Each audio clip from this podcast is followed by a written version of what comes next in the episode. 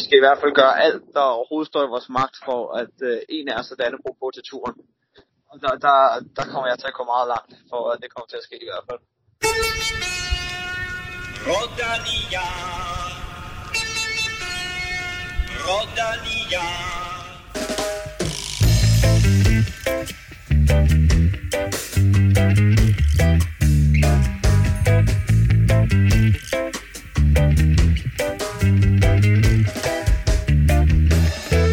Ikke en Europa podcast uden en dansk sejr, men i denne uge der var der jo faktisk garanti for de danske mesterskaber er blevet afviklet, og vi har fundet danske mestre for både mænd og kvinder på landevejen. Og dermed velkommen til mine to helt egne landevejens farende svende, Kim mm-hmm. Plesner og Stefan Djurhus.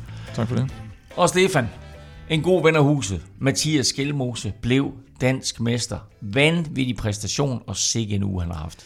Det må man nok sige. Han øh, kommer jo lige frisk fra en kæmpestor og karrierens største sejr øh, i Schweiz rundt, hvor han virkelig øh, melder sig ind i kampen. Øh, også øh, slår, sig, slår sig op som øh, en af de, kan man sige, outsiderne til Tour de France i virkeligheden. Og så kommer han lige hjem, og, øh, og så, vinder han, øh, så tager han Dannebro ikke? Øh, og, og skal tage den med ned til turen. Øh. Det er jo kæmpestort, det han laver i øjeblikket, og vi har set det hele sæsonen, at han bare har ligget på et super, super højt niveau, og det ser ikke ud til at falde lige forløbig. Og du har jo flere gange sagt, at en af de trøjer, man allerhelst vil vinde, det er den røde-hvide trikot, og det er sjovt, fordi efterfølgende, der siger han jo i sit vinderinterview, at han faktisk er mere glad for at vinde DM, end for at vinde Schweiz rundt.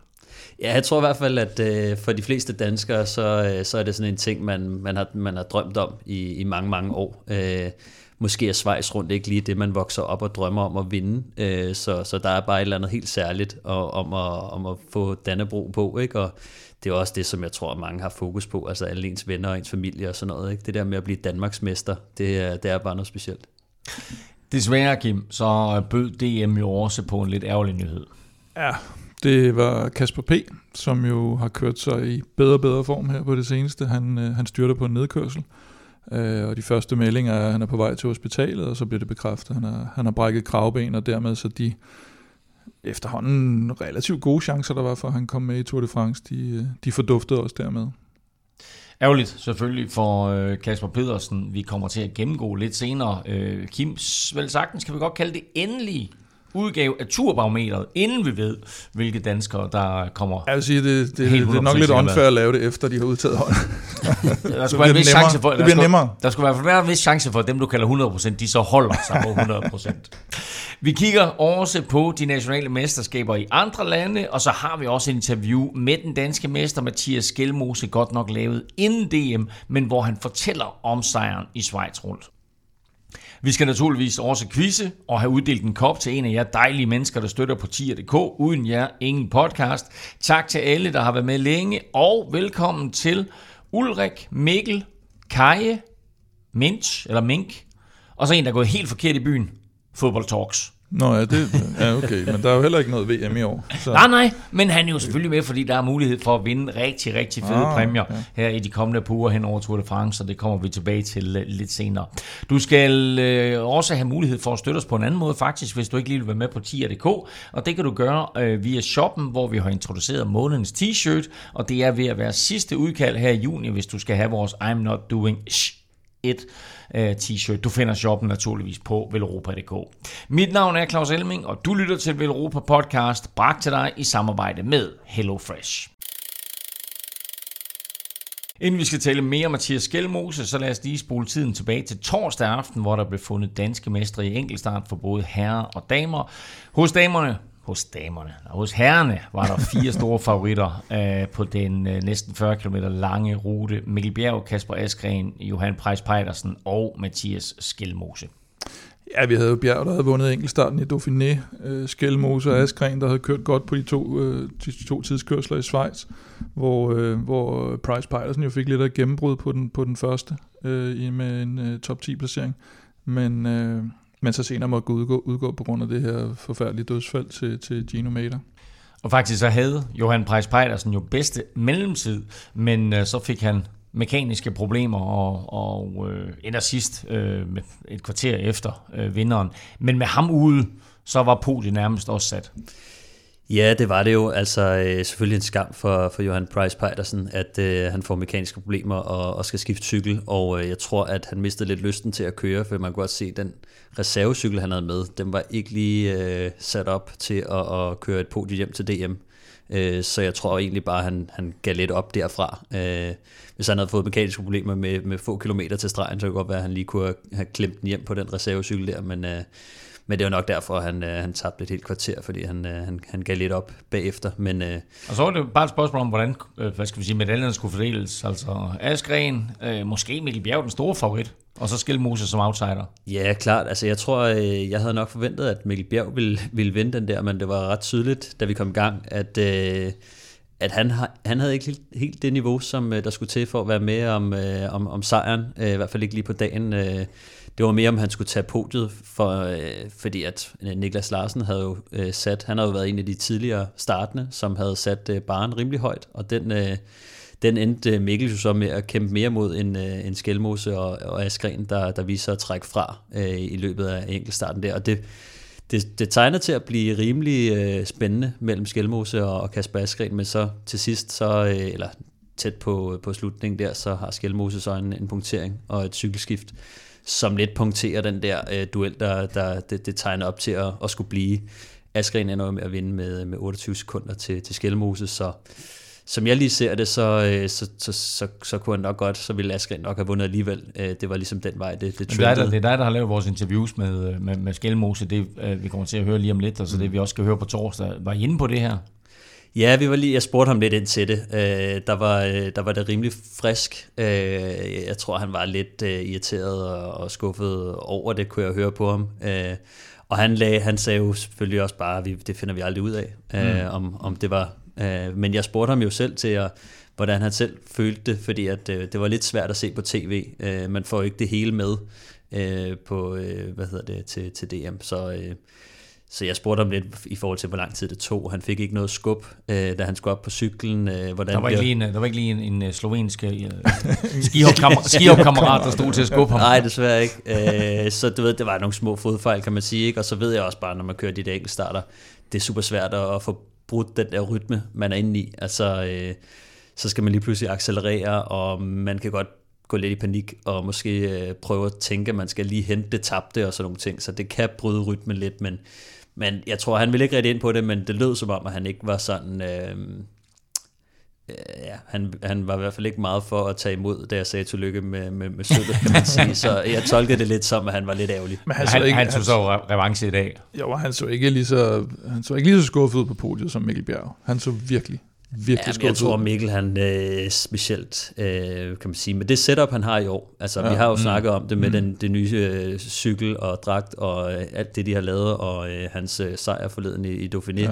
øh, der tror jeg han har tænkt nu øh, nu kommer jeg hjem og tager øh, DM guldet ikke og det er jo kan man sige det er jo sådan, det er jo det største, tror jeg, for ham egentlig. Altså, han er jo vokset op som enkeltstartsrytter, ikke? Og, og det er først nu, at vi endelig ser, som senior i hvert fald, at han virkelig øh, mm. øh, bryder igennem med, med et stort øh, enkeltstartsresultat, så jeg tror, jeg tror, han har sat næsen op efter noget større, og det er bare så frustrerende, når benene ikke lige ved det samme, som, øh, som hovedet og forventningerne vil. Og så viser det jo lidt om, at øh, hvis du kan vinde en enkeltstart i Dauphiné, men ikke kan vinde det danske mesterskab ret kort tid efter, så vidner det også om, om styrken i, i det felt, man stiller op i. Ja, og, og lad os derfor lige komme omkring, for nu har vi talt om ham, der blev nummer to, og ham, der blev nummer tre. Lad os lige komme omkring ham, der blev nummer et. Altså Kasper Askren, mm. han er fuldt tilbage.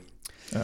Det, det han viser der, altså øh, det er i hvert fald øh, et, et, et kæmpe, kæmpe stort niveau, han, øh, han viser. Jeg havde, altså, det kom lidt bag på mig, at han var øh, så stærk, fordi at øh, det har man ikke set i, i noget tid, synes jeg. Mm. Øhm, så det er bare en, en glædelig ting, og øh, han, har jo, han sagde jo selv, at øh, han, altså, han, han vidste godt, at han, han havde en rigtig god chance for at vinde, øh, for at vinde DM, og der tænkte jeg, Øh, har du set øh, de andre, der har, øh, altså Skelmose, øh, Price Petersen og, og Mikkel Bjerg, der lige mm. har øh, altså, øh, basket øh, nogle af de aller, aller største, ja. ikke? Øhm, så jo, altså han er, han er klar tilbage. Altså man, kan, man laver ikke det der. Øh, sådan noget som at køre enkeltstart og sådan noget, det er virkelig sådan noget, der viser, øh, hvilken form man egentlig er i. Øh, fordi at det, der kan man ikke gemme sig jo, så det er mm. bare ren rå styrke, ikke? Og, og den har han altså fået tilbage. Og kommer det til at få, øh, kommer det til at influere på hans status på turbarometeret?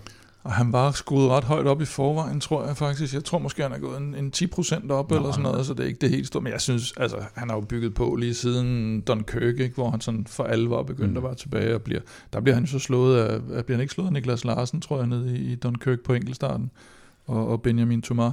Og så derfra har han bare kontinuerligt øh, bygget formen op, så, så han timer den sgu meget godt øh, mod turen. Og vi håber naturligvis, at, øh, at Askren med baggrund i den her enkel start, øh, og alt det andet gode, han har lavet her i foråret, får en plads på øh, Quicksteps øh, turhold.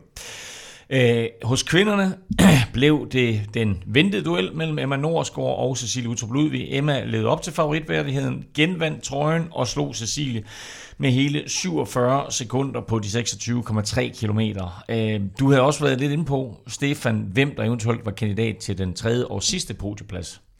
Ja, altså, øh, den, den kunne selvfølgelig have gået mange veje, men, øh, men jeg kunne godt se, at, øh, at øh, Julie Majbo Nielsen, hun, øh, hun havde vundet den, den seneste enkeltstart øh, på dansk grund, øh, og havde kørt nogle flotte resultater ind i løbet af sæsonen, så, så jeg tænkte, at øh, den, den ville ligge, ligge til hende. Jeg synes også, det var forventet, at, at Emma ville, ville vinde den, øh, men jeg tror faktisk, at Cecilie Utrup, hun havde sat næsen op efter noget, øh, noget mere. Man kunne også godt se, da hun først sad i hot seat og, og kiggede på Emma, at hun var ret chokeret over, hvor, hvor hurtigt Emma egentlig mm. kørte. Øh, så så der, der, var, øh, der var ikke nogen tvivl. Det var, øh, det var Emma Norsgaard, der var klart den stærkeste. Og godt også at se Emma tilbage på cyklen i fuld form og med øh, fuld fart på, mm. øh, efter hun jo kom alvorligt til skade øh, tidligt på foråret.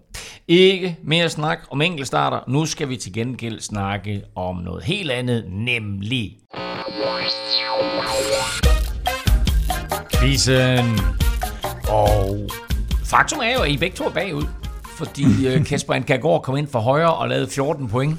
Ikke ja. overraskende. Så stillingen er lige nu Kasper 14, Stefan og Kim begge 13. Og så lå jeg faktisk for jer, for vi skal tage en lille smule mere om, om enkeltstart. Eller i hvert fald historisk, historisk set enkeltstart. Fordi det var jo meget tæt på, som du lige skitserede, Stefan, at Mathias Skelmose både vandt øh, landevejstitlen, altså linjeløbet, og også enkeltstarten. Det er der kun tre danske rytter, der har gjort gennem tiden. Mm-hmm. I får et point for hver af dem, I kan.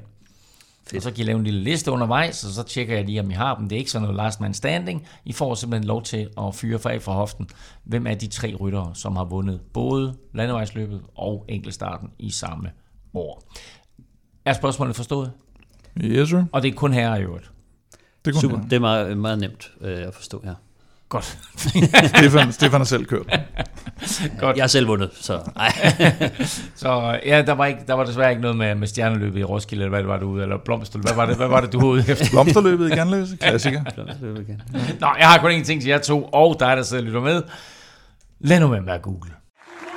Kæmpe præstation det perfekte DM-løb er kørt og bliver afsluttet her. Mathias Gjelmose er dansk mester 2023. Mathias Skelmose kom til mål i ensom majestæt og kan for første gang kalde sig dansk mester. Uh, ligesom sidste år, der skulle de danske herrerytter ud på en 211 km lang rute i og omkring Aalborg med i alt 1800 højdemeter.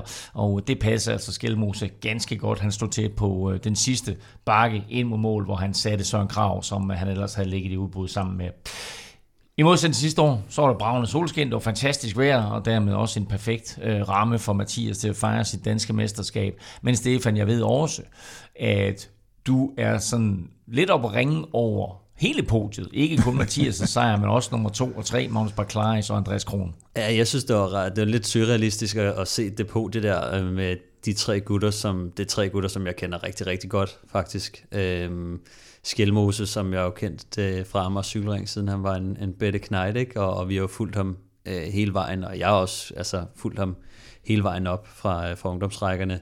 Det samme kan man sige om uh, Magnus Barclays, øh, at jeg har kendt ham siden han startede med at cykle, og øh, han leverer jo et kæmpe stort resultat også. Mm. Og Andreas Kron, øh, jeg kørte på rival, øh, da han kom ind som førsteårs øh, senior, ikke? Og, og, og jeg kendte ham jo også godt i forvejen, ikke? og var bare dybt imponeret over, hvor, hvor dygtig han var, og klog han var til at, til at køre på cykel. Så det var ligesom om, da jeg så, altså det gik først op for mig, da jeg, sådan, da jeg lige så resultatlisten og podiet og sådan noget, og jeg tænkte sådan, hold da op mand, de tre gutter der, de, Du er mere det, imponeret over det podium, end det nede i Schweiz rundt med Ayuso og Remco og, og ja, ja, nej, men jeg synes bare, det er så ja, ja. flot, og, og, og, og DM, det er for mange ryttere, inklusive mig selv, noget sådan meget uopnåeligt. Altså, ja. det er meget super, super, super svært at, at vinde DM, eller komme på podiet i DM, ikke? og når man tænker på, at, øh, at vi har altså Askren, vi har Mads Pedersen, vi har puh, altså der er så mange store ja. navn med, øh, som, øh, som, som kører rigtig, rigtig stærkt, at vi så har... Øh,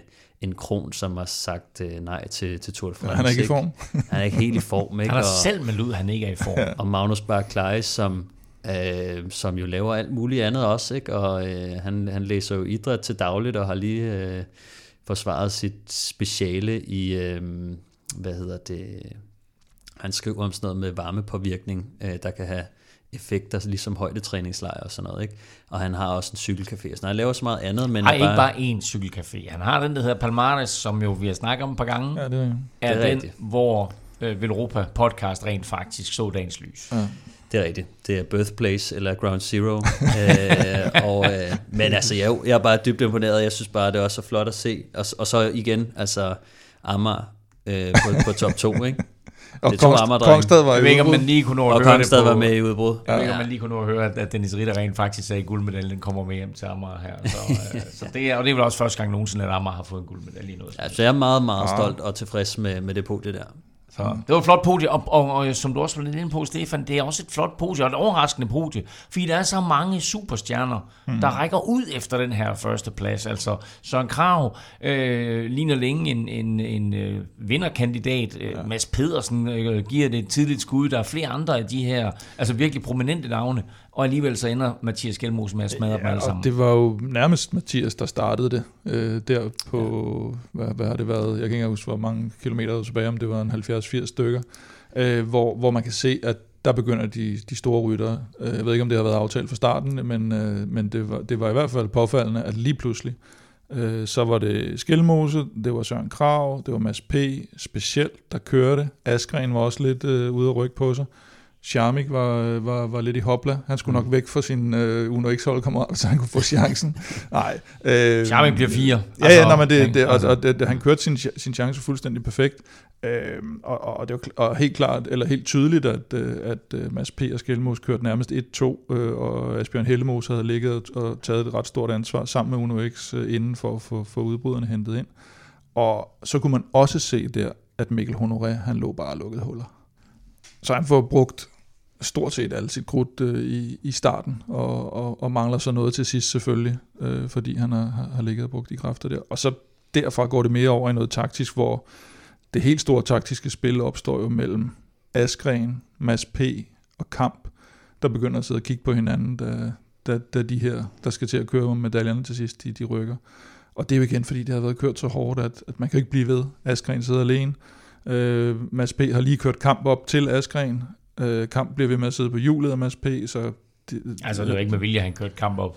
Nej, nej, altså de kommer op i en gruppe sammen, hvor, hvor Mads P. ligger forrest, ikke? og så tænker han jo sikkert, da de kommer op til Askren, så nu, nu må det være nogen andre end mig, der kører, så gider han ikke at blive, at blive ved med at lukke huller, ikke? og øh, har også skælmos op foran, så, så, så det låser sig lidt ned bagved der, og så er det de her øh, skælmos og krav selvfølgelig nogle af de store favoritter, men også nogle af de her outsidere får jo, får jo mulighed for at, at, at stikke af lige pludselig.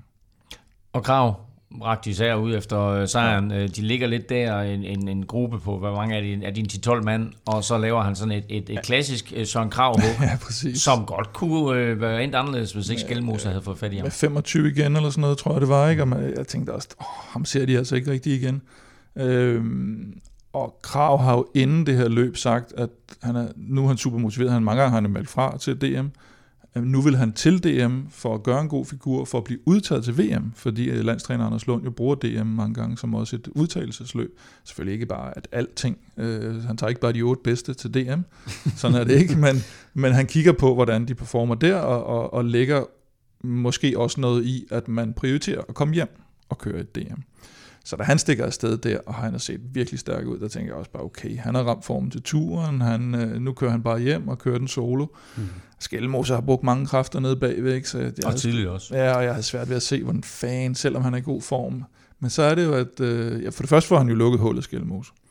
Og så er det, de kommer til lige før den her bakke, hvor han begynder at sidde og strække ud, så en krav, og man tænker, hvad fanden? Ja. Har han virkelig... Og, og så er han færdig. Han er tom.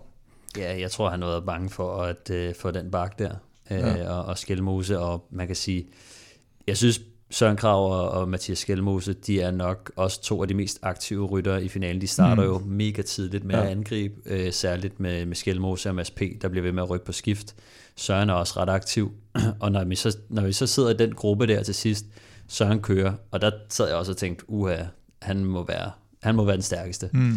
Øhm, men når man så ser Skelmose rykke op til ham på bakken, så var jeg også sådan, okay, nu ved jeg godt, hvem der ligesom har overtaget. Så det var et spørgsmål om, øh, om Søren Krav, han kunne, øh, han kunne komme med hen over den, den stigning til sidst der, ikke? eller de sidste to øh, knolde der. Men... Og det viser også, hvor, hvor sindssygt hårdt det har været for et løb, ikke? for de starter jo meget, meget, meget langt ud fra med at køre, og, og de, altså, de kørte jo hele tiden næsten. Så stoppede mm. det, blev lidt samlet igen, så kørte der nogle nye, og det er jo vanvittigt hårdt at køre på den der måde i den varme der. Hvad har det været? En 26 grader, ikke? Man kan godt mm. se folk øh, øh, lå sig og pøse lidt vand ud over sig selv. Og forskellen her er jo formentlig, at Søren Krav er jo stadigvæk en lille smule i noget opbygningsfase frem mod turen, hvor Skelmøs, han piker jo. Altså, han lige piker, nu, ikke? Han piker ud over det hele. Han, først, over han, han piker først om fire uger, Skelmos. Han ja, for alvor piker. Ja, ja. Men det var lidt Men sjovt. han er i gang med at pike. Det var lidt sjovt, fordi han blev spurgt faktisk øh, efterfølgende, der blev spurgt også, mm. øh, sikke en uge du har haft. Altså, du vinder Schweiz rundt, og nu DM. Hvad vil du sige til den? jeg er i god form. Ja.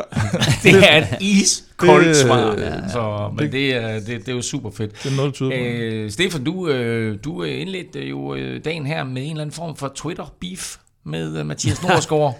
ah, Nord, Nord, Nordsgaard, han var ude og sige, at der, at der ikke eksisterer en alliance mellem World Tour-rytterne, og øh, det var du ikke helt enig i. Nej, det er jeg meget lidt enig i, kan man sige. Øhm, jeg ved ikke helt, hvorfor han, øh, han, han, han tweeter den ud af, ud af det blå, men øh, jeg formoder lidt, at han måske er blevet spurgt nogle gange, fordi han er en enlig World Tour rytter. Mm. Øhm, men at han så lige tager, tager alle de andre øh, med på skuldrene og siger, os World Tour rytter, der er ikke nogen alliancer, og øh, det er jo et bare en, en myte, så det kan man godt bare øh, pakke sammen og, og lade være med at, at bekymre sig om. Ikke? Og den havde sådan lidt, det er jo direkte forkert. altså det er jo, det kunne ikke blive mere forkert. Altså, øh, og det som jeg undrer mig meget over, det var, at jeg kan huske, jeg kan huske tydeligt øh, i, jeg tror det var 2017, hvor at, øh, at vi, vi kører, jeg kører på rival. Jeg tror faktisk også, at Norskov han er der på det tidspunkt. Det er det, jeg skal lige have, jeg skal lige have den dobbelttjekket. Men vi er, vi, vi er et stort, kæmpestort hold for rival. Vi er jo nok 15 rytter eller sådan noget. Og, og det er CDM, og vi, øh, vi kører sidevind. Og så på et tidspunkt, så kommer der en gruppe af World Tour ryttere, der går kontra på os, og kører sidevind sammen. Og det ryster så hele løbet, og de gør det et par gange. Og det er meget tydeligt sådan, at de har snakket om, at hvis de ikke skal, skal sidde og hænge i, på viften hele tiden, øh, mm. så bliver de nødt til at, at holde sammen og, om et eller andet. Ikke? Og jeg ved, at han i hvert fald har kørt det DM selv også, så jeg har sådan lidt, han har selv set det før, og det er, altså det er sket rigtig, rigtig ofte tidligere. Øhm, måske hørt det mere til øh, for 5, 10, 15, 20 år siden, var der, rigtig, var der meget mere af det. Øhm, og øh, ja, altså jeg tror også, altså, der var jo rigtig, der var jo i hvert fald rigtig meget af det dengang, der var et hold som Team CSC, som jeg har omtalt et par gange, men hvor du havde mange danske ryttere samlet på et af verdens bedste cykelhold, altså hvor cykelholdet var dansk, og det vil sige, så havde de jo en masse holdkammerater. Det vil sige, de få udlandsprofessionelle, der ikke var på Team CSC, ja. de var meget i undertal, så de var jo nødt til at gøre mm. et eller andet. Mm. Og så nogle gange alliere sig med nogle, øh, nogle kontirytter, eller nogle øh, øh, gamle klubkammerater, eller hvad fanden det måtte være. Og ja, helt i tidens morgen, der stillede man jo op for sit, sin klub. Altså mm. man stillede ikke op for det hold, man kørte for. Man stillede op for den klub, man kom fra mm. i Danmark. Og så var det reelt set dem, man hørte til. Og der var, blev der også lavet alle mulige ting på tværs. Så jeg tør, ikke, jeg tør, heller jeg tør slet ikke sige, hvordan det er i dag, men jamen, jeg har det på fornemmelsen også i forhold til, hvis man læser Mads P's bog og sådan noget, at det, det har i hvert fald foregået ret tæt på i år. Så hvis i år skulle være den eneste, der ikke bliver det, og jeg så også Emma Norsgaard ude og sige, at hun håbede der på, at de kunne alliere sig hos kvinderne, og, og Alexander Kamp var ude og sige her i starten, at uh, der blev lavet de her røveaftaler. Vi, vi må lige se, med, om hvilke øh, lokumsaftaler, der bliver ja, lavet. Ikke?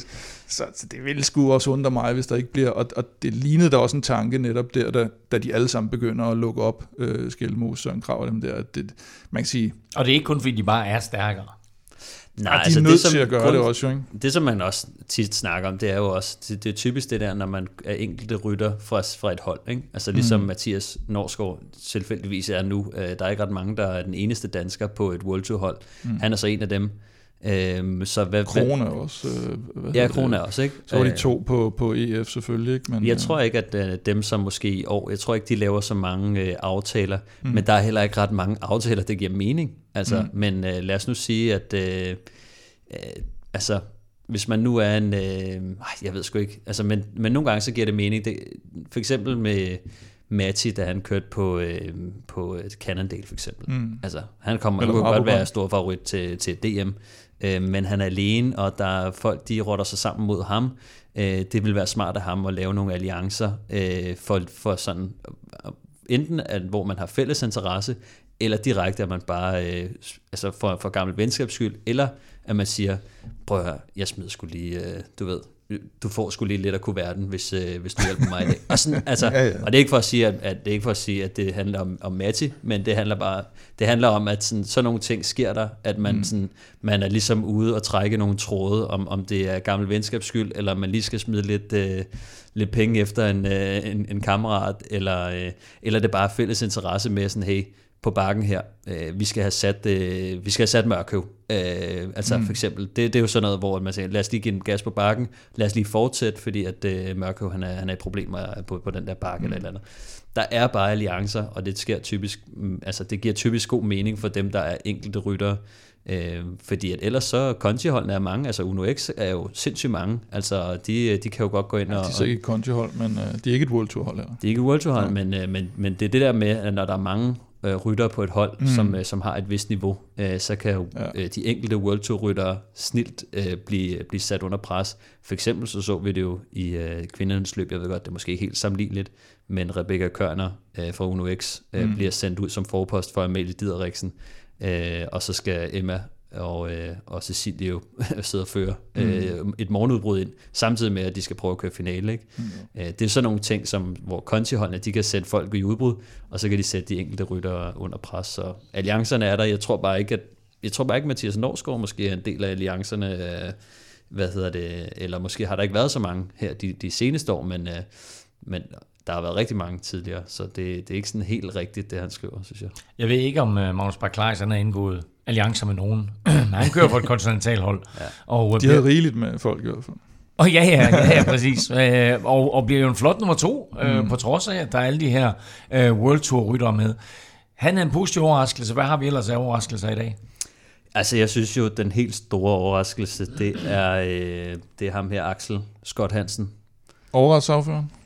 Overraskelsesaffører. Skjold Hansen?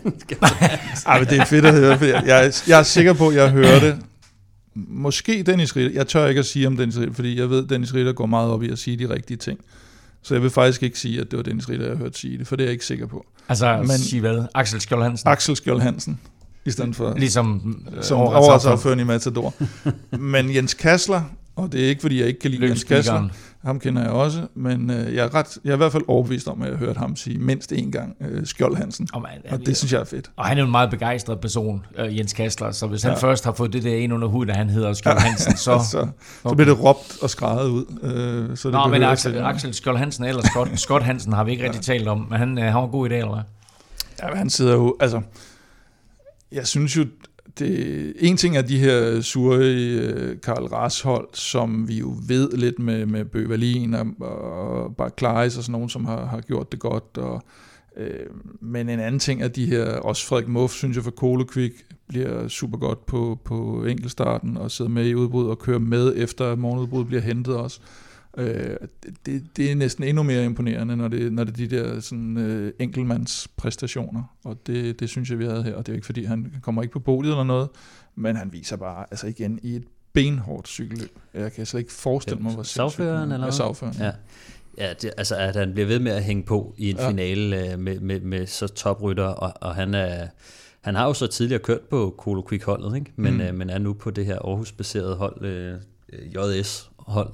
Øhm, og han kan sidde med som, som klubrytter der. Altså det, det er dybt, dybt imponerende, og det er stensikkert, at han ikke er, er klubrytter til næste år, hvis han har lyst til. Øhm, han er skal lige prøve at se her. Han er 23 år gammel, så øh, stadig masser af... Og jeg mener faktisk, at jeg har været ude med den far-joke før, omkring øh, overretssagføreren, og man ikke kan vide, om det også var ved sidste års DM. Jeg har set ham fremme før, okay. hvor jeg også synes, det var helt vildt fantastisk morsomt, at, øh, at jeg simpelthen... At, men, også fordi, men også fordi jeg hører det jo. Altså, første gang jeg hører det, så, så ja. siger de sådan noget, altså, det kan simpelthen ikke være rigtigt. Altså, han er ikke øh, genopstået for de døde, ikke? og han må alligevel jeg være det også flere gange. Jeg tænkte også, hvad, hvad, hvad, hvad ja. er det, de siger? Altså, øh, men, øh, og, de blev, og så kiggede jeg, der var live-opdatering, det var stadig forkert. Øh, ved, altså, Scott, det er jo S-K-O-T. Ja. Øh, og så der var nogen, der havde skrevet S-C-O-T-T. Nå, øh, okay, så ja. der var fuld forvirring for mig øh, midt under det hele. Men, øh, men jeg synes, han er, han er klart den, den, altså ja, udover Magnus Barclays øh, bliver Thor, ja. øh, som, ja. som koncherytter og, og slår Kron i, i spurten, og ja, det er dybt imponerende med ham, så, øh, så Axel øh, Scott Hansen, synes jeg, ja. han, han får virkelig, virkelig kæmpet, og ender jo som tiger, øh, daler lidt igennem til sidst, kan man sige, øh, men det er nok også, fordi han strak den rigtig, rigtig langt ved at, ved ja. at sidde med øh, fra Og Axel er jo Axel Strøby, som spiller overretsafører. Så det, det bare så folk, der er under 8.000 år gamle, de, øh, de kan følge lidt med. Hvorfor, hvorfor det er så sjovt. Æh, Søren Krav talte vi lige om, han øh, går helt kold. Mathias, han smadrer ham simpelthen. Mathias Kjellmose smadrer ham simpelthen op ad den sidste bakke der, og øh, som I lige var lidt inde på, øh, lignede en krampe, og ender altså med at komme ind efter Skelmose, og så den lille firemandsgruppe, der kommer ind, og så kommer Søren Krav alene til mål som, øh, som, som sekser. Men altså, Mathias Skelmose, dansk mester anno øh, 2023. Er der yderligere tilføje til hans løb?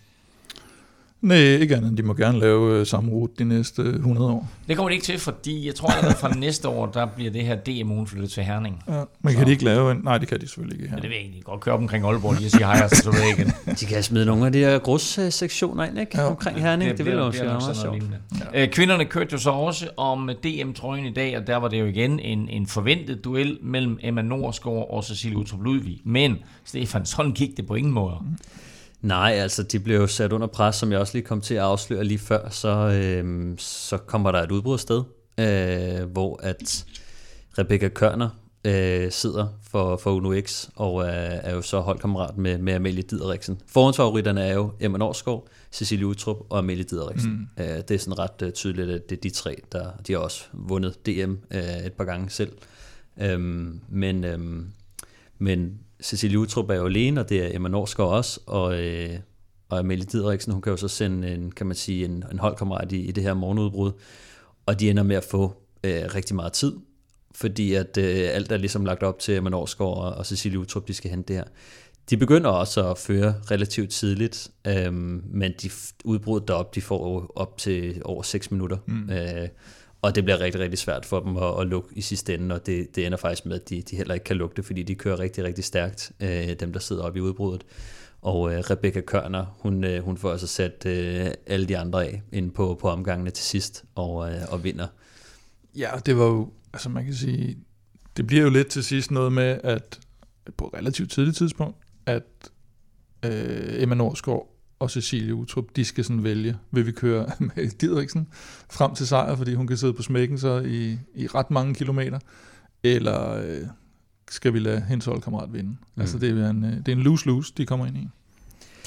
Ja, man kan sige, uh, Uno X, eller Amalie og Rebecca Kørner, de, uh, de får jo fuld valuta for det faktisk, fordi at uh, Amalie Didriksen, hun kan jo sidde på, på jul, uh, mens de andre må, må arbejde for det, og spare en masse, uh, spare en masse kræfter, og ender jo med at at komme ind som, som fire, som egentlig er, kan man sige, den første, øh, første ud over de, øh, de udbrydere. Øh, de får hentet en del af udbruddet, men, øh, men der er altså lige tre øh, kvinder, der, der ender med at sige, Emma, hun spurgte ikke så meget om det, da hun kørte.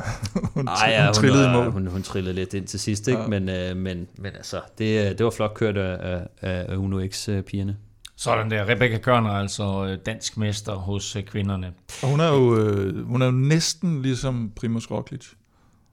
Skihopper? Hun, nej, hun er tårnspringer, udspringer Nå, øh, ja. tidligere. Nå, det er rigtigt, ja. ja der var så, også en, øh, hvad er tårnspringer? tårnspringer? Altså sådan noget svømme, hvad hedder sådan noget, øh, vippe, vippe, okay. eller, ja, ja, ja. ja. Det er noget med at springe ud, ikke? Noget med at springe sige, ja. Godt. Her der springer hun ud som dansk mester for første ja. gang. Øh, vi skal tilbage til Mathias Gjelmose, fordi øh, som lovet, så har vi jo altså et interview med ham øh, nu nykåret dansk mester, men jo også bare en uge siden, at han helt sensationelt vandt Schweiz rundt øh, sammenlagt, og nu vel er betragtet som måske endda en podiekandidat, men i hvert fald en top 10-kandidat i, i Tour de France-sammenhæng. I vores turoptag, der kommer på torsdag, der kan du høre mere om, hvad han selv forventer af sin debut i verdens største cykelløb. Men vi fangede også den travle dansker til en snak om hans flotte sejr i Schweiz, og det interview, du skal høre nu, er altså lavet inden han vandt i dag for nogle uger siden, øh, eller for faktisk for ret lang tid siden, der sagde du til mig, at øh, du ville vinde en etape nede i Schweiz rundt. Øh, vi sad og snakkede lidt om, hvad, hvad der skulle ske. Men var planen også, at du skulle gå efter den samlede sejr? Øh, nej, øh, planen var ikke at, at køre efter klassement til at starte med. Og planen var heller ikke at vinde en tredje etape. Planen var at gå efter den på Alpula Pass. Og det lykkedes jo, ej, jeg vil ikke sige næsten, men jeg blev alligevel to, ikke? Øhm, så da vi kom, til, da vi kom tættere på, og, og, og, og jeg synes formen føltes rigtig god, der, der besluttede jeg med Kim, at vi måske skulle prøve alligevel. Kom det lidt som en overraskelse på, øh, på tredje etape, at, at du lige pludselig øh, kunne vinde etappen? Øh, ja, det gjorde lidt. Altså, jeg vidste, det var i god form. Men altså, det var jo mest Remco og Josu, jeg var bekymret for før tredje etape. Så, så da jeg kunne gå med Remco sådan relativt nemt, der, der, der begyndte jeg at, at tro på det. Øh, men jeg troede bare, at han ville øh, køre os ud af hjulet på et tidspunkt. Øh, mm. Så det var også derfor, at øh, vi ikke tager nogen føringer før til allersidst. Ja, så, så solede jeg på det. det var, ja, han kørte stærkt, men det var aldrig sådan, jeg følte mig ukomfortabel på en hjul på noget tidspunkt. Da du kommer i trøjen efter tredje etape, selv der var det ikke engang, altså der tænkte du ikke engang, at øh, ville gå efter det, eller var det der, du snakkede med, med Kip? Nej, nej, det var allerede før løbet. Så da jeg gik ind til løbet, var jeg indstillet på, at jeg skulle køre klassement. Det var også, okay. det var også derfor, at, at øh, vi bevidst prøvede at smide tøj, trøjen på fjerde etape. Fordi det var det bedste i forhold til klassementet. Er det, er det ikke sådan lidt risky? Det er det jo, altså, men vi troede på min enkeltstart, og især til Felix, fordi at han tabte næsten et landet minut til mig på første enkeltstart. Øh, og det så går op i en højere enhed med, at han har super ben, altså ret skal være ret. Altså, jeg lå ham køre bevidst, men han kørte også virkelig stærkt, fordi han kørte også for alle de andre. Ja, så kontrollerede bare de andre. Øh, det, det var en varm dag, og, og jeg vidste godt, at jeg ikke skulle over zonen. Øh, Albula dagen efter blev endnu vigtigere. Og selvfølgelig er det altid svært at skulle vide, hvem der kunne køre, men nu var det Felix, der kørte, og det var det, vi gerne ville have skete. Så det kunne ikke være bedre. Og var det, var det ikke også svært at, at holde, holde fat i uh, Juan Ayuso og Remco Evenepoel? Altså, jeg tror, at de havde mere svært at holde fat i sig også, fordi det var begge to sat. øh, så, så Remco kom jo så tilbage, og Ayuso blev reddet lidt af Sheffield punkter for vores gruppe, så der er tre indjørsmænd, der fører fuld gas bag i. Øhm, så, så lige på den etape var det ikke det sværeste i verden. På det her øh, Albula Pass her, altså var du i problemer på, på, øh, på den øh, sidste stigning der? Altså du lavede lidt de andre kører, og så hopper du op til dem hen over øh, stigningen til sidst, ikke? Jo, altså jeg, jeg, jeg, jeg kan ikke slippe på dem, eller jo, bevidst og bevidst, at de kørte rigtig stærkt. Og jeg var bange for at eksplodere, hvis jeg gik med dem. Så jeg gav dem lige et hul. Og så Remco, mm. han, han, han kan så heller ikke følge med. Øh, så det er ikke fordi, jeg bare ligger og følger med Remco. Jeg prøver at sidde med dem. Men så jo længere vi kommer op, og jo højere vi kommer op, jo bedre ben får jeg. Og jeg kan se, at Remco sætter tempoet ned, og hver gang der kommer en hjælperytter ned fra de andre, både Quinn for os og Nielsen Paulus fra EF, der bliver Remco ved med at sige, at de skal sætte farten ned. Og så ved jeg, at jeg havde overskud, og jeg ved, at jeg altid havde den her acceleration hen over toppen. Så jeg vidste bare, at på et tidspunkt skulle jeg bare åbne op. Det var bare lige 200 meter sent, fordi vi, jeg tror, vi har et par sekunder hen over toppen og det får vi først lukket ned, når de rigtige sving begynder på nedkørslen. Men det var ikke sådan, altså dem, dem var, Ayosu var på et andet niveau, men dem foran, dem var jeg ikke bange for, at ikke ville hente. Ja, det var virkelig, virkelig flot uh, sprunget op der, men nu, nu hører jeg, at du siger, at uh, Quinn kommer ned fra gruppen foran, og Nelson Paulus kommer også ned. Uh, sidder Remco og fortæller dem, at de skal sætte farten ned? Ja, det er mig og Remco var de eneste, der lå ført i gruppen bag i. Um, mm. Og så kommer Paulus først ned, og sætter tempo, fordi vi har også Oran i gruppen. Og øh, der, der siger Remco til ham, øh, sæt farten ned. Og så fører Paulus 500 meter eller sådan noget, en lille kilometer, og så gør kun det samme. Og der får han også at vide, for Remco han skal sætte farten ned.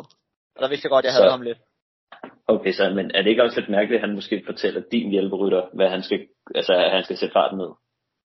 Det ved jeg ikke. Altså, vi havde aftalt, at vi, vi, vi, vi prøver at lukke hullet sammen. Øh, okay. Så jeg ved ikke, om han troede, at, at det skulle også være det. Øh, men i sidste ende er vi jo konkurrenter, og målet var at tage tid på ham. Mm. Så, det var egentlig fint nok. Måske var ikke det smarteste at tale så højt, og man måske ikke var super godt kørende, men det, det skal jeg ikke kunne vide. Der er jo den her historik øh, mellem, mellem dig og Remco. Jeg tror også, at, øh, at jeg var så fræk at, at kalde ham din ærkerival. Men det, har du... det vil være lidt sødt at sige. Jeg, jeg, jeg, han, er, han er lidt foran på den front. Der er jo det her lidt særlige forhold siden, at øh, da I kørte junior sammen, at øh, de var nok de bedste to juniorrytter, ikke? Øh, så det, der, der i opstod der også en, kan man sige, en lille øh, rivalisering mellem jer to. Men har du egentlig et særligt forhold til ham, eller er, det bare, øh, er der bare ingenting i det? Øh, nej, altså det, i Schweiz rundt er første gang, jeg har slået ham reelt. Jeg har slået ham en gang før, og det var fordi, at han, øh, han styrtede. Og ellers har vi ikke noget forhold på nogen som helst måde. Øh, det var første gang øh, i fem år, at øh, han talte til mig i, øh, i Schweiz. Men er det ikke også lidt mærkeligt? Det, det ved jeg ikke. Du kan ikke have et forhold til alle. Uh, jeg, jeg har et fint forhold til dem. Jeg synes, jeg skal have et fint forhold til, og ja, det har jeg det fint med. Jeg vil gerne lige øh, høre dig også omkring øh, enkeltstarten til sidst. I Schweiz rundt, du har føretrøjen. Vi har siddet og regnet på det og tænker, den øh, har skældemose, så ser vi ved første mellemtid, at du har smidt øh, hele dit forspring. Nu hørte vi så også bagefter, at det var, en, det var en del af planen, at ikke at starte hårdt ud, men var det helt efter planen, at du skulle smide så meget til, til de andre på øh, så tidligt? Ja, du kan jo ikke lægge planer om, hvor hurtigt de andre ligger ud, og hvor meget du kommer til at smide. Vi vidste, at bakken blev afgørende. Det troede jeg egentlig alle, ville, øh, alle vidste. Så vi, vi lagde blødere ud, fordi at øh, 2 km i timen øh, på en bark giver mere end 2 km i timen på, på flad vej. Så det var planen, og det, det var også det, der virkede. Øh, jeg, jeg tror også godt på, at jeg kunne have vundet enkeltstarten, hvis jeg havde kørt i min egen dragt. Altså, vi, vi, vi sikrede den samlede sejr, og det, det, var, det var det vigtigste. Jeg er overbevist om, at jeg kørte den 100% bedste pacing-strategi. Du ender så med at tage den samlede sejr, stå der på podiet ved siden af måske de to største wunderkinds i, i cykelsporten, men det er dig, der står i, i midten som vinder. Det, det, var, det var fedt. Altså, Schweiz er jo et kæmpe løb, og, og det bekræfter, at vi har gjort noget rigtigt.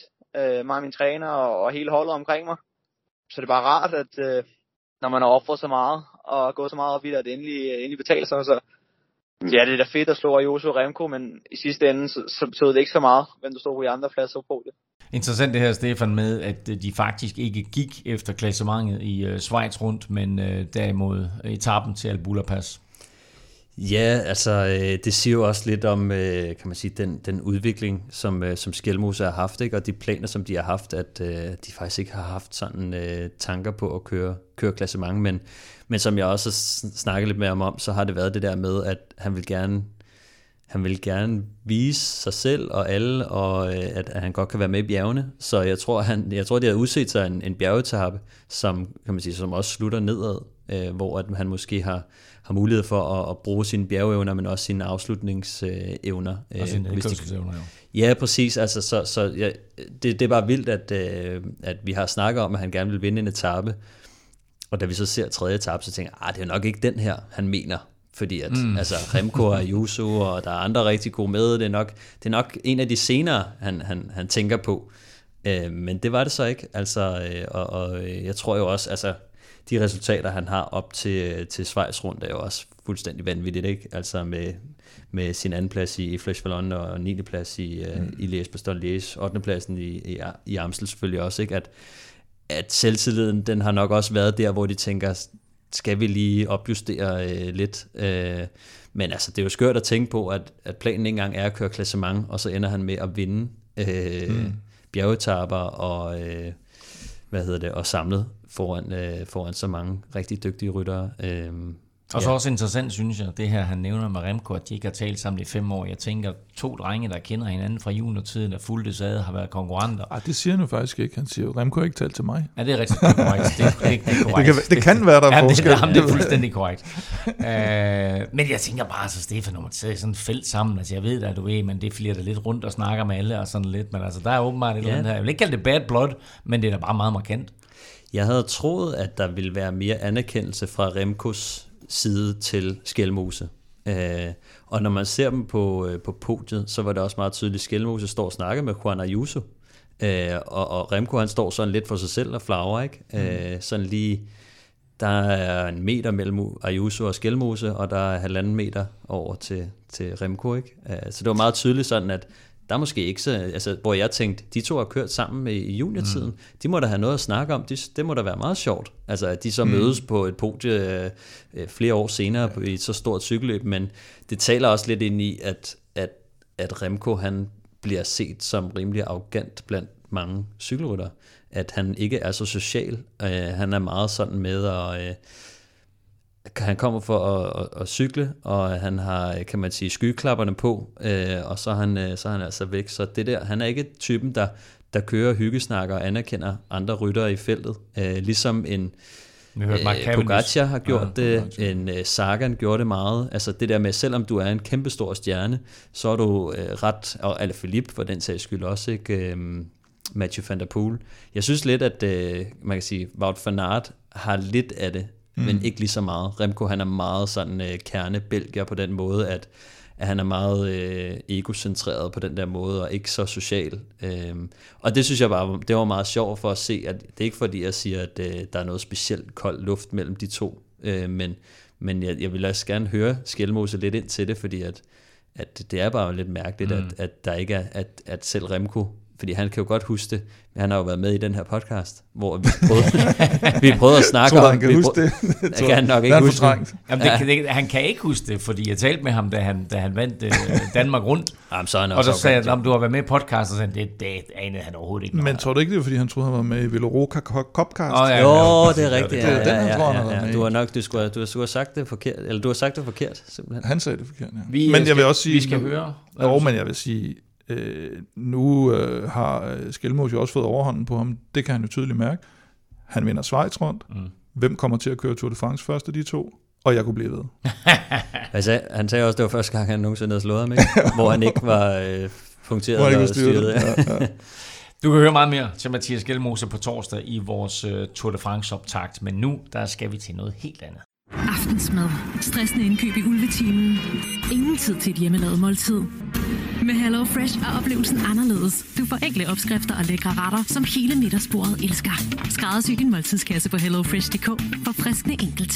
Uden mad og drikke duer helten ikke, og det gælder helt sikkert også for Mathias Gjelmose og øh, vores faste partner. Hello Fresh sørger for mad og drikke til dig Både hvis du for eksempel cykler lige efter sådan en, en lang, hård cykeltur har brug for et godt måltid, eller måske øh, arbejder meget og ikke lige har overskud til hverken at, at tænke på eller foretage indkøb, jamen så er HelloFresh bare super dejligt og nemt at gå til. Og øh, nu skal du spidse ører, fordi HelloFresh har igen øh, et helt igennem forrygende tilbud til dig.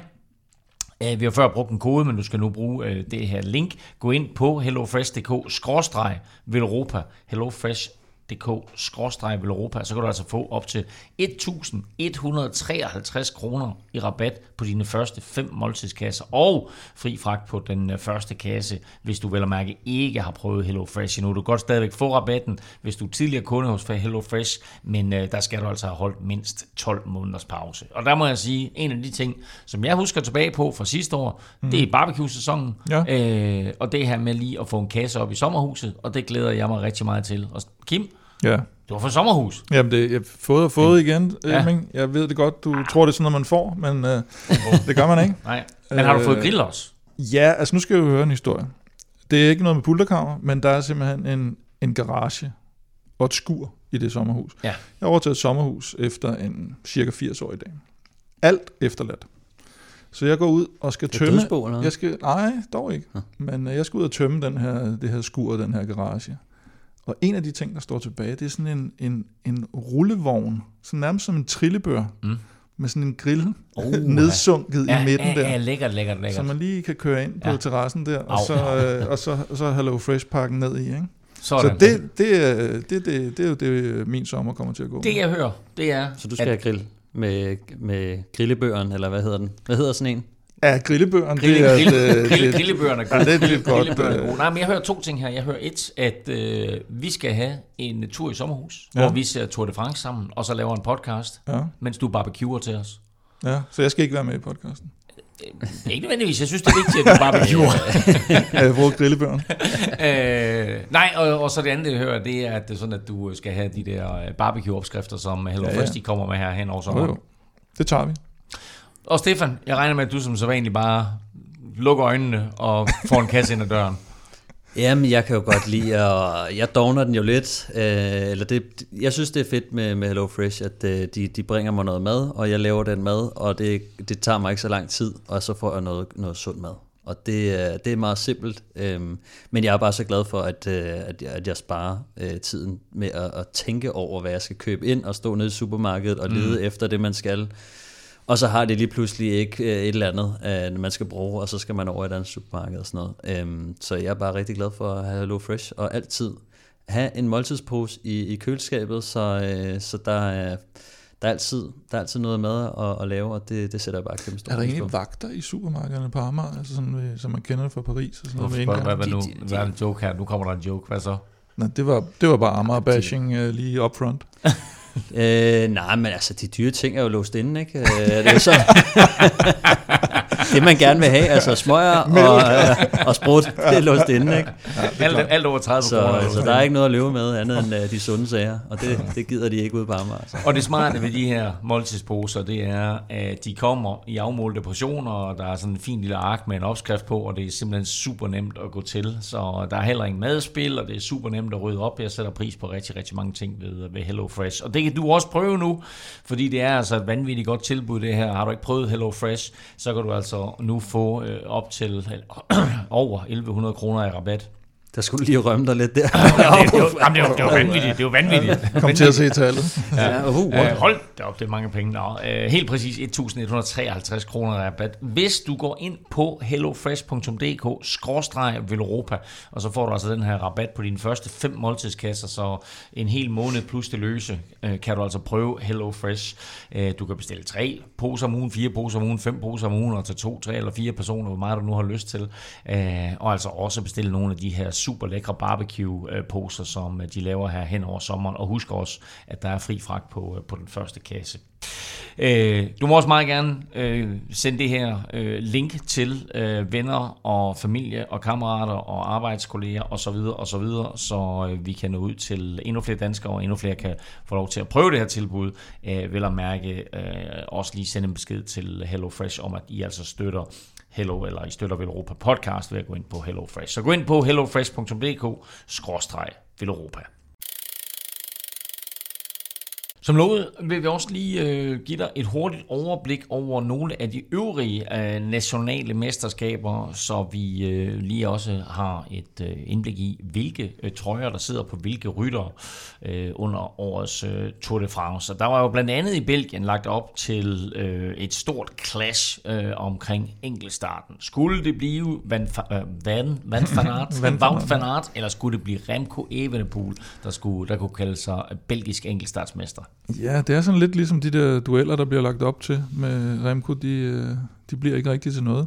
Fordi øh, han styrte simpelthen på, øh, på den våde vej nede i Belgien, og, øh, det så og røg, godt, røg i grøften. Ja. Det var vildt.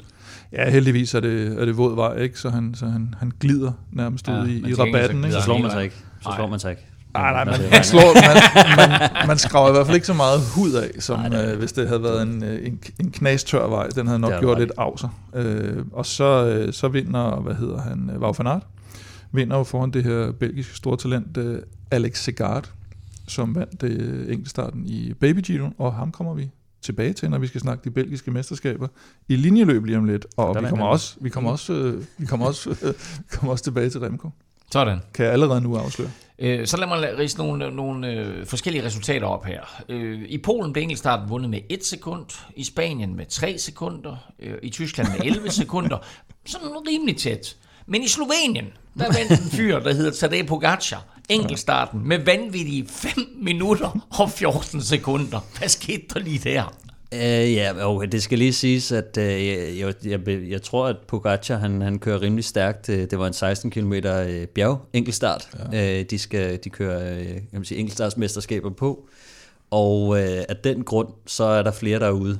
Ja. Uh, Modic... Uh, Nå, Roglic var slet ikke med, jo. Roglic var ikke med. Ja. Um, så hvis han havde noget konkurrence, så var, det, så var de der ikke rigtigt. Ja, så de konkurrenter, der var med, uh, var mere eller mindre klubrytter. Uh, og ikke at sige, at de ikke kan køre stærkt, Men lige, de kunne i hvert fald ikke køre lige så stærkt De, de i hvert fald ikke øh, være med øh, en Tour de France, øh, en tidligere Tour de France vinder. Øh, jeg, skulle, jeg skulle lige til at sige kommende, men det, det, det, det, det bliver det ikke. Nej, det øhm, men ja, Pogacar, og, og dermed, øh, og nu, nu afslører jeg lige, at øh, han vinder jo så også landevejs. Ham kommer vi også tilbage til. Men nu, nu, ja. det var også bare lige fordi, jeg tænkte, altså den stime, han ellers også havde, havde gang i med ja, at vinde, han, han vandt jo øh, Flandern rundt, Amstel, Flesch, så styrter han jo i Liège, Bastogne Liège. Ja. Så kommer han tilbage, vinder øh, de nationale mesterskaber to gange, så er det fem på stribe. Det er godt. Det er godt, han ikke vinder turen i hvert fald. Så, det, så vil det være helt vildt. Der bliver den brudt. Jeg lagde mærke til lidt noget i den her enkeltstart, og det var gennemsnitshastigheden. Mm. At øh, det er jo en bjergenkelstart, så, og det går opad stort set hele vejen, så du får ikke rigtig glæde af en, en nedkørsel selvfølgelig. Øh, 31,7 km i timen. Så hvis den havde været flad, så kunne jeg næsten wow. have været med. Ikke? Wow. Øh, nummer to, 26,9 km Det gap der, det er også bare for vildt, ikke? Der kunne du godt have været med. Men vi, ikke opad. Altså prøv at høre. Uh, alt hvad vi hører om Pogacar og, og ser hans resultater og så videre, det indikerer, at han kører vanvittigt stærkt. Uh, og så må vi se, hvordan uh, den her brækkede hånd, den har det, når, når vi rammer turen, når han skal mm. køre i tre uger i træk, og lige skal rejse op, når, når Jonas han, han rykker. Uh, flere enkeltstartsresultater. Filippo Ganna vandt uh, naturligvis fristes man til at sige, det italienske enkeltstartsmesterskab. Og lørdag, der 20 startede mm. italienerne så øh, linjeløbende med, øh, med deres mesterskab, og her blev det faktisk overraskende Astanas Simone Velasco, der trak øh, det længste strå, men der var også en del dramatik i finalen. Ja, der var i hvert fald et lille spøjst øjeblik, hvor, øh, hvor de, jeg tror, de er en seks mand, der skal spurte om det, og UAE øh, ligger faktisk til at, at måske få en, øh, en, en mesterskabstrøje der. De har både Formolo og Trentin. Trentin selvfølgelig den hurtige formel, der kører spurten for ham. Men så kommer Velasco og og, og et par andre røv og, og får lukket uh, Trentin lidt inden, og så er der bare sådan et rigtig fint billede, hvis man zoomer ind, og så giver han lige lange manden der til, da han er blevet, uh, og de bliver, de bliver sidst og næst sidst i spurten for Trentin, og han ligger bare der og siger, fuck you, og, uh, og så ender det jo simpelthen med, at Velasco han, uh, han vinder foran uh, Lorenzo Rota fra Intermarché, og så uh, lead-out-rytteren der fra Alpecin de König, Christian Sparagli. Det var øh, italienske mesterskaber. Øh, I dag her, søndag, er der så afgjort en hel del danske, danske internationale mesterskaber. Det vil jeg sige, det var at det danske mesterskab jo gik til Mathias øh, øh, Skelmose. Hvem har vundet ellers rundt omkring i Europa og ja, verden for Hans gode ven, Remco, vinder jo så nede i Belgien denne gang foran, og ham her, Alex Segar, han bliver så to også her øh, på, i, i linjeløbet. Det er et ret, ret stor sæson, han er ved at strikke sammen faktisk. Øh, I Slovenien vinder Pogacar. I Frankrig, Valentin... Så dobbelt op for Pogacar. Dobbelt op for Pogacar. Øh, Valentin Madouas i Frankrig øh, viser også lidt turform. Og så i Spanien, der vinder ham her, jeg virkelig elsker, Oyer Lascano, som vi for første gang så i foråret, hvor man tænker, hvor, hvor kommer han fra? Og, og, og lå frem i et af de her Medu-klassikere, tror jeg det var. Han er jo øh. sådan en af de der, der indtil videre har levet af at være i sådan nogle morgenudbrud. Ja. Øh, men nu er han begyndt at køre øh, cykelløbene lidt mere regulært. Og i regulært er måske så et lidt offensivt ja. ord at bruge om ham, fordi i Schweiz rundt, der så man ham jo også, at det her med, og så lige pludselig sidder han med op foran i en front, og så hjerner han bare derud af. Og tænker man, ham ser de ikke igen jo. Altså han, og han er virkelig stærk.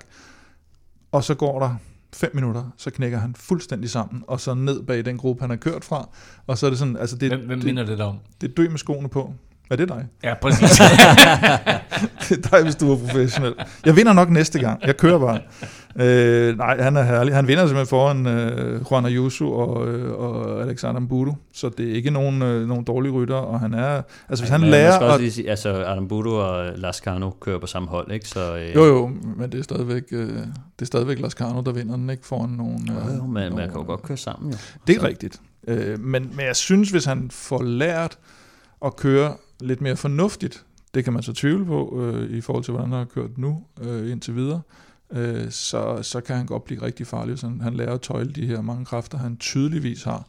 Han minder en lille smule om noget, måske noget Fletcher, altså inden han sådan blev nogenlunde for, men han, han nåede heller aldrig at køre rigtig klogt Fletcher i løbet af sin karriere, og vandt alt, alt for klogt, lidt. men, øh, men han kørte, han kørte mange... Han kørte offensivt, og han tog altid sine føringer. Mm. Øh, det kunne du være sikker på.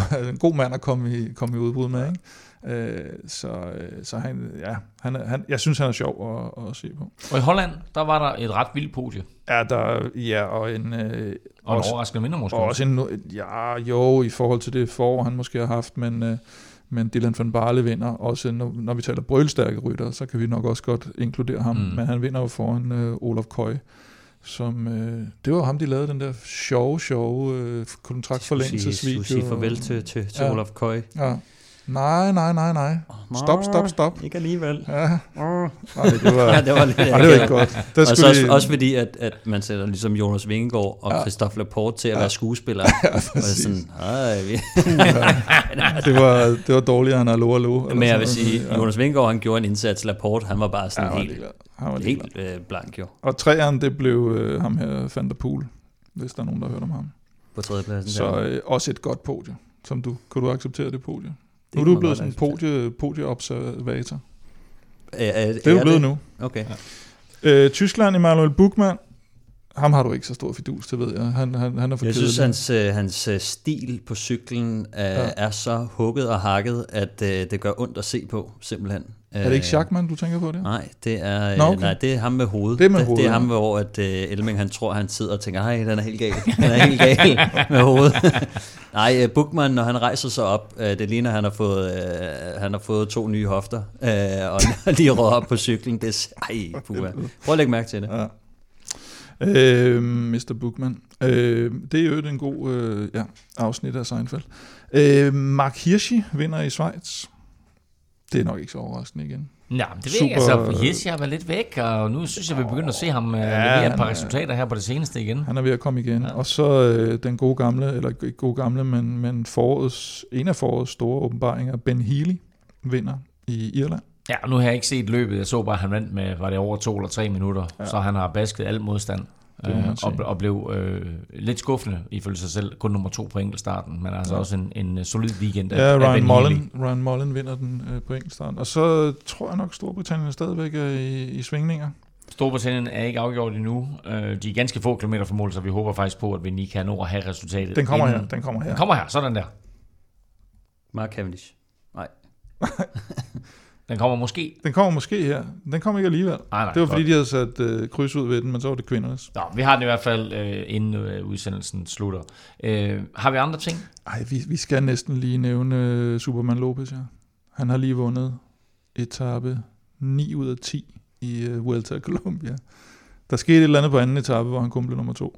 Og jeg så hvad, han, han har vundet hvad? 9 ud af 10 etaper? En prolog og 9 etaper.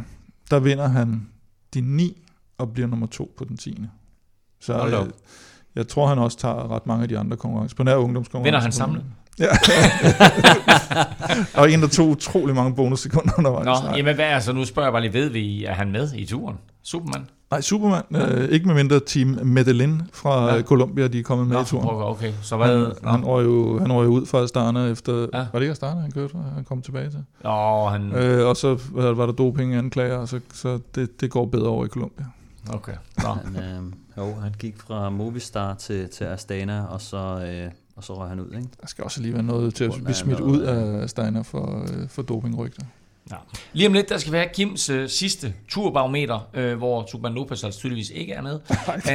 øh, men først, der skal vi lige have trukket dagens vinder af en Europa Cup. Vil du deltage i vores løgtrækninger fremover, så er det et rigtig godt tidspunkt at hoppe med på vognen, fordi et, er det nemt at støtte os inde på tier.dk, og to, så øh, deltager du altså her hen over Tour de France i lodtrækningen, ikke kun om en Europa Cup, men også om fire Kinetic Core Ja, man vinder fra, nok ikke fire. Nej, ikke på én gang, men, men, vi trækker, vi trækker hen, over, hen over Tour de France, ja. der trækker vi øh, lod om fire øh, laser Kinetic Core hjelme, øh, og måske give mig også lidt fra dit pulterkammer. Kan jeg tror faktisk, jeg har set Prøv lige at kigge, hvad vi har liggende derhen. Prøv lige at se, kan du se, hvad det der øverste der? Nå, den her? Der. Ved du, det, det er, det MC Nielsen skæld, ikke? Det er Magnus Kors startnummer fra sidste års Tour de France. Nå. Ja, ja. I, Dan, i, I Danmark. Nå, nå. Det, det er fedt. Det er meget fedt. Ja, så, så det, det kunne være, at vi også kunne trække lidt om det. Ja. Nå, Stefan, vi skal have fundet dagens vinder af en kop. Det skal vi, og øh, vinderen hedder øh, Lam, Lamour 04. Lamour, øh, eller Lamour, L'amour? L'amour. L'amour. L'amour. Ja. L'amour, og det er en af de øh, helt, helt, helt tidlige støtter på, på tier.dk, så øh, også en, hvor man kan sige, det var på tide, øh, at, øh, at, mm-hmm. at L'amour vinder ja. øh, en kop. Smukt. Jeg kan se, det helt tilbage fra marts 19. Har vi ikke snakket om, vi startede i februar 19? Og sådan Altså ikke med podcasten, men med 10. Så, jeg har ingen idé om, hvornår vi starter. Så øh, Lamor, vanvittigt. Endelig. Endelig var der en kop til dig, så vi glæder os til at se billeder øh, på de sociale medier, når du, når du modtager din kop forhåbentlig, når du også lige har fået den inden Tour de France-starten. Hvis du derude kunne tænke dig at vinde en kop eller en af de her andre fede præmier, så hop ind og støt os på tier.dk, og øh, vi gør det jo på den måde, at for vores, øh, for vores lodtrækninger, der får du en, øh, et lod i puljen for hver femmer, du donerer, så jo større beløb, jo flere lodder, og dermed altså større chance for at vinde. Du finder link på både velropa.dk og på tier.dk. Mange tak for støtten til alle, og naturligvis tillykke til øh, Lamor. Lige inden vi runder af, der skal vi øh, også markere, at øh, fra nu af og de kommende fire uger, der står den jo på Tour de France i Europa podcast. Mandag, der får du vores Holdet.dk special, og på torsdag har vi altså som sagt vores øh, store tur optakt. Og inden da, der kan du så sagtens nå at lytte til vores absolut ultimative tur-rute gennemgang med senior rutekorrespondent og Danmarks, tror jeg godt, jeg tør kalde ham, største turnørd Kasper Ankagård. Vi optog udsendelsen i onsdags, og som så vanligt, så sad Kasper og lavede en fuldstændig perfekt gennemgang af samtlige 21 etapper uden noter. Crazy. Ja, det, Den ligger det, det, i dit det podcast feed, så gå ind og øh, lyt til den. Øhm, og Kim, så skal vi jo som lovet lige omkring dit sidste turbarometer Øh, inden mm. de sidste turhold her, så nu her den kommende uge, mandag, tirsdag, onsdag, der kommer øh, alle de sidste ryttere øh, jo på plads. Øh, og øh, der er jo kun officielt udtaget tre danskere på nuværende tidspunkt. Hvordan, ja. hvordan ser din liste ellers ud? De tre danskere, der er udtaget helt officielt, det er Chris Juhl, og så er det Jonas Gregor og Anton Charmik fra, fra Uno X. Ja, så har jeg syv ryttere på 100%, som jeg mener er 100% sikre, ifølge de informationer, jeg har, og hvad man ellers har set. Øh, med Jonas Vingegaard, Søren Krav, Magnus Kort, Michael Mørkøv, Mads P., Skelmose og Mikkel Bjerg. Sådan. Ja. Der skal meget til, før de ikke, øh, før de ikke kommer med i hvert fald. Så du mener altså, at øh, vi er sikre på nu, hvis jeg lige tæller efter her, 1, 2, 3, 4, 5, 6, 7. Vi er sikre på 10 og vores ja. rekord i Tour de France sammenhæng er 11. ja. Hvad skal der til, for at vi kommer op på 11, og muligvis endda sætter en ny rekord med 12? 11 tror jeg ikke bliver det store problem. Rekorden, der skal et mirakel til. Okay, vi har talt lidt om Askren tidligere. Askren vil jeg sige, øh, har jeg vel fået kørt op fra en 75% til 95% efterhånden i takt med, at han er blevet bedre og bedre, og så kom den her melding i går faktisk i forbindelse med de italienske mesterskaber, hvor øh, Bajoli fra Quickstep siger, at han skal ikke køre Tour de France alligevel. Det var han ret skuffet over, at han ville forsøge at få revanche der ved de italienske mesterskaber, og så styrte han i de italienske mesterskaber, så han har virkelig haft en, en lorteuge. Øh, måske er det det, der har åbnet op for, for Askren. Så havde jeg jo også håbet lidt på Kasper P. Jeg skrev lidt mere om i sidste uge. Han troede egentlig, at holdet ville måske blive udtaget i løbet af ugen, og han vurderede faktisk sine egne chancer større, end jeg gjorde på, mm. på, på de 70 procent, jeg havde sat ham til. Men jeg tænkte sådan, ah, det skulle stadigvæk quickstep, ikke? Så styrter han og udgår af DM i dag, Mikkel Honoré har faktisk også hele tiden været i spil, men, men øh, der fik jeg også at vide i løbet af ugen, øh, at, øh, at han kommer ikke med til, til Tour de France. Og, øh, og, øh, han, du har fået at vide i løbet af ugen, at han ikke kommer med? Ja. Og, øh, er ham selv? Nej, men øh, det er jo sjældent at dem selv, jeg får noget. Er det norske medier igen nu, Kim? Det er ikke, jeg betragter det her som, øh, som meget mere øh, øh, hvad hedder det, plausibelt end, end norske medier. Norske medier, det var det, der triggede mig lidt med, med Charming, ja, det er rigtigt. Øh, så, så den her regner jeg i hvert fald med er sikker. Jeg har faktisk også hørt rygter om, at han selv har gået og fortalt det lidt nu her efter, efter DM, at han, at han ikke kommer med. Han skulle give, eller han skulle øh, angiveligt køre VM, Lombardiet og Vuelta i stedet for. Så, øh, så jeg har faktisk både Mikkel Honoré og Kasper P., som jo har bare i kravbenet på 0%. Øh, så øh, sandsynligheden ifølge mine beregninger på, at vi slår rekord, er cirka 0%.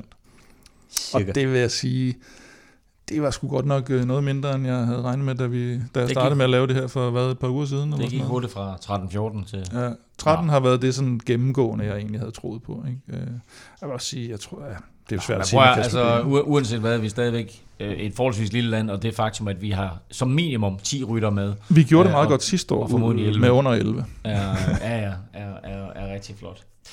Øhm, hvor mange vi helt præcist får med af danske rytter til Tour de France, det ved vi altså først øh, om en to-tre dage. Men lige nu, der skal vi have uddelt et point, eller flere endda, i quizzen.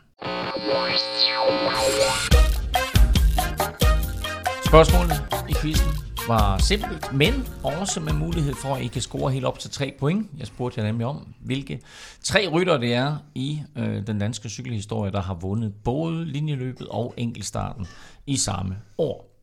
Og øh, jeg har set jeres svar nu her, så øh, I får lov til øh, lige at rammes op, hvilke tre rytter I har valgt ud. Og jeg ved, I havde flere inde i brutotruppen, men øh, der blev altså valgt tre fra hver side. Øh, Stefan, du får lov til at lægge ud. Hvem er dine tre valgte ryttere? Alle tre. Jeg har, jeg, jeg har lige øh, rykket lidt rundt. Men øhm, de tre, jeg har, det er, jeg tror, Askren har gjort det. Øh, jeg tror, Michael Sandstød har gjort det. Og jeg tror, at øh, Michael Blautson har gjort det. Det er i hvert fald tre bud. Og ja. Øh, Hvorfor blev du så stille? Jamen, Hvorfor fordi, blev du så stille? For, jamen, det, der blev stille, fordi de tre rytter, du viste mig, der var Blautson ikke med. Ja, jeg, det var den, jeg gik lidt frem og tilbage. Jeg havde jo... Jeg havde lidt overvejet at tage Brian Vandborg, men, men jeg, men han har ikke haft lige så mange danske mesterskaber i enkeltstart som, øh, som Blautun, så jeg tænkte, chancen var større på Blautun faktisk. Godt, så det var dine tre. Det er meget imponerende, at du ved så meget om sådan nogle tidlige rytter der. Ja. Det Blautun er jo min gamle sportsdirektør, ja. så øh, den, den er der jo. Askren øh, har jo kørt med, og Sandstød ved jeg bare har vundet så mange mesterskaber, at øh, den må næsten, det må næsten være ham. Men jeg tænker, jeg tænker enkeltstart først, har man mange danske, mm. har man mange enkeltstartsmesterskaber. Godt. Jamen, vi skal have Kims uh, tre bud. Jamen, jeg er bange for, at det er nogle utrolig gode bud, Stefan har. Er det rigtigt? ja, det er, det er, meget, det er meget ked af at sige. Nå, jeg var, jeg var faktisk ja. bange for, at du ville... Uh, nej, nej, jeg er helt ja. væk. Ja. Uh, jeg har Askren. Ja. Og så har jeg Bjørn Ries. Ja. Og så har jeg Mads P. Men jeg tror faktisk kun, ja. jeg har en rigtig. Jeg vil sige det på den måde, at uh, I har de tre rigtige. Nå. Men I har dem til sammen. Så kan I blive enige om, hvem de tre eventuelt skulle være? Jeg føler lidt, at Askren er sikker, ikke? Ja. Askren er sikker. Han gjorde det også senest, det var i 2020. Og så en af Blautun og Sandstød rigtig, og så en af Mads P. og Ries rigtig. Er det, det er fuldstændig korrekt.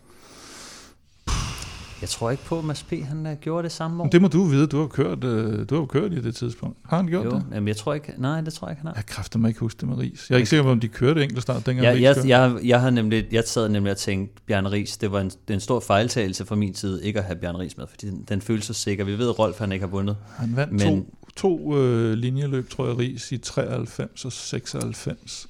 Sandstød, den, må, den må være sikker. Er den ikke rigtigt? Ja, det vil jeg også tro. Prøv I får to point hver. Ja, det fordi, ved vi. Fordi Bjarne Ries er sikker, eller Bjarne Ries er, er korrekt. 1996, det år han vinder turen, mm. der vinder han både DM og enkeltstarten. Og Michael Sandstød gjorde det i år 2002. Mm. Men Sandstød, han har jo også fem mesterskaber ved enkeltstart, ikke? Eller sådan noget han vandt, han vandt øh, enkeltstarten fra 97 til 2000, og så igen i 2002 og 2004. Hvem havde du ikke? Hvem, hvem tog du fra? Jeg tror Brian Vandborg fra. Nå, det er rigtigt. Øh, men det er også fordi, jeg, jeg tror ikke, han har vundet øh, Nej, har ikke vundet linjeløbet, men igen, det, det var fordi, jeg tænkte enkeltstart først. Jeg tænker, den skal man ligesom kunne, og så skal man også, altså... Ja. Øh, så. Men de tre korrekte var altså Askren, Michael Sandstød og Bjarne Ries, og I havde to hver, så to point til hver. Alright, alright. Og hey, den positive nyhed er, at dermed så overhælder, så går vi forbi så Kasper. overhælder I jo faktisk ja, ja. begge to. Ah, Kasper og kan gå så nu er, han, nu er han tilbage på tre. Jeg havde Wirtz som fjerde. Sådan. Øhm, ja. Jeg har lige en enkelt ting, jeg skal sige, øh, inden det er sådan, at vi runder af her, og det er Vigo. Ja, hvad er det? Vigo? Vigo. Det er ikke Jørgen Kurt, den her? Nej.